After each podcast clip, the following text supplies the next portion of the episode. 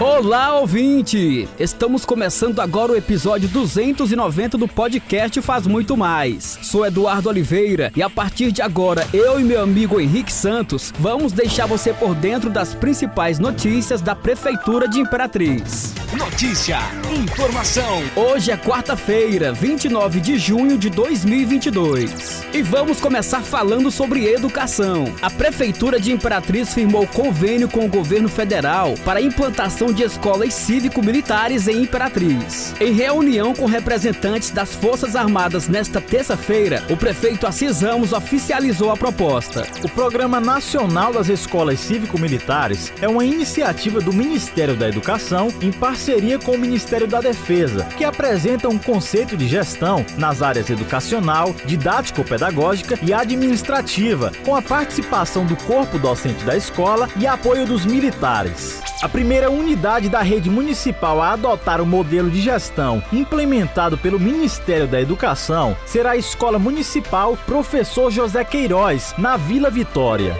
De acordo com o planejamento da Secretaria de Educação, a instituição terá capacidade de atendimento de 700 alunos nos anos finais do ensino fundamental. O titular da CEMED, José Antônio Pereira, disse que as equipes de engenharia, logística e pedagógica já estão preparando as adequações para que a escola inicie o segundo semestre nesse formato. De acordo com o planejamento da educação, os alunos matriculados na unidade que cursam os anos iniciais do ensino fundamental, do primeiro ao quinto ano, serão remanejados à Escola Municipal Fernanda Branco, no Habitar Brasil, com menos de mil metros de distância. E olha, gente, a Prefeitura de Imperatriz realizou a convocação dos aprovados no concurso público do edital 01 e 02 de 2019. Os candidatos selecionados devem se dirigir ao prédio da Secretaria de Administração e Modernização, na Rua Urbano Santos, número 1657, entre as ruas Paraíba e Pernambuco,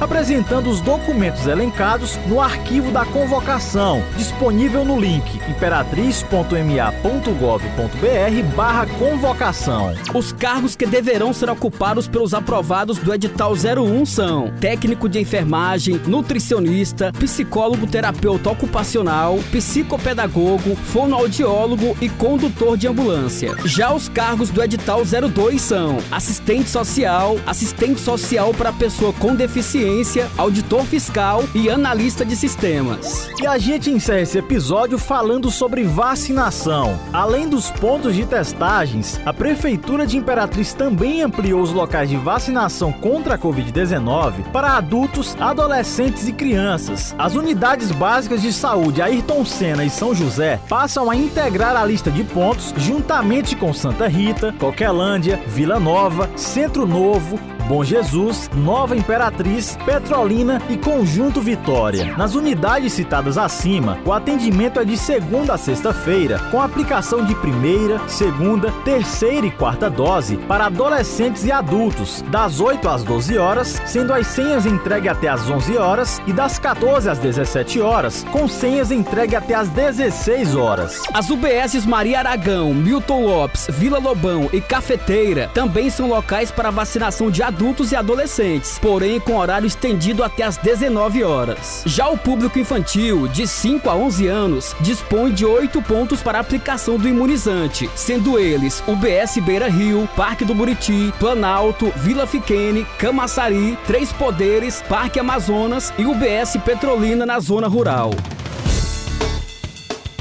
E aqui encerramos o podcast Faz Muito Mais da Prefeitura de Imperatriz. Agradecemos a sua atenção e lembrando que esse e outros episódios você pode acessar no portal imperatriz.ma.gov.br barra podcast, redes sociais e principais plataformas de streaming.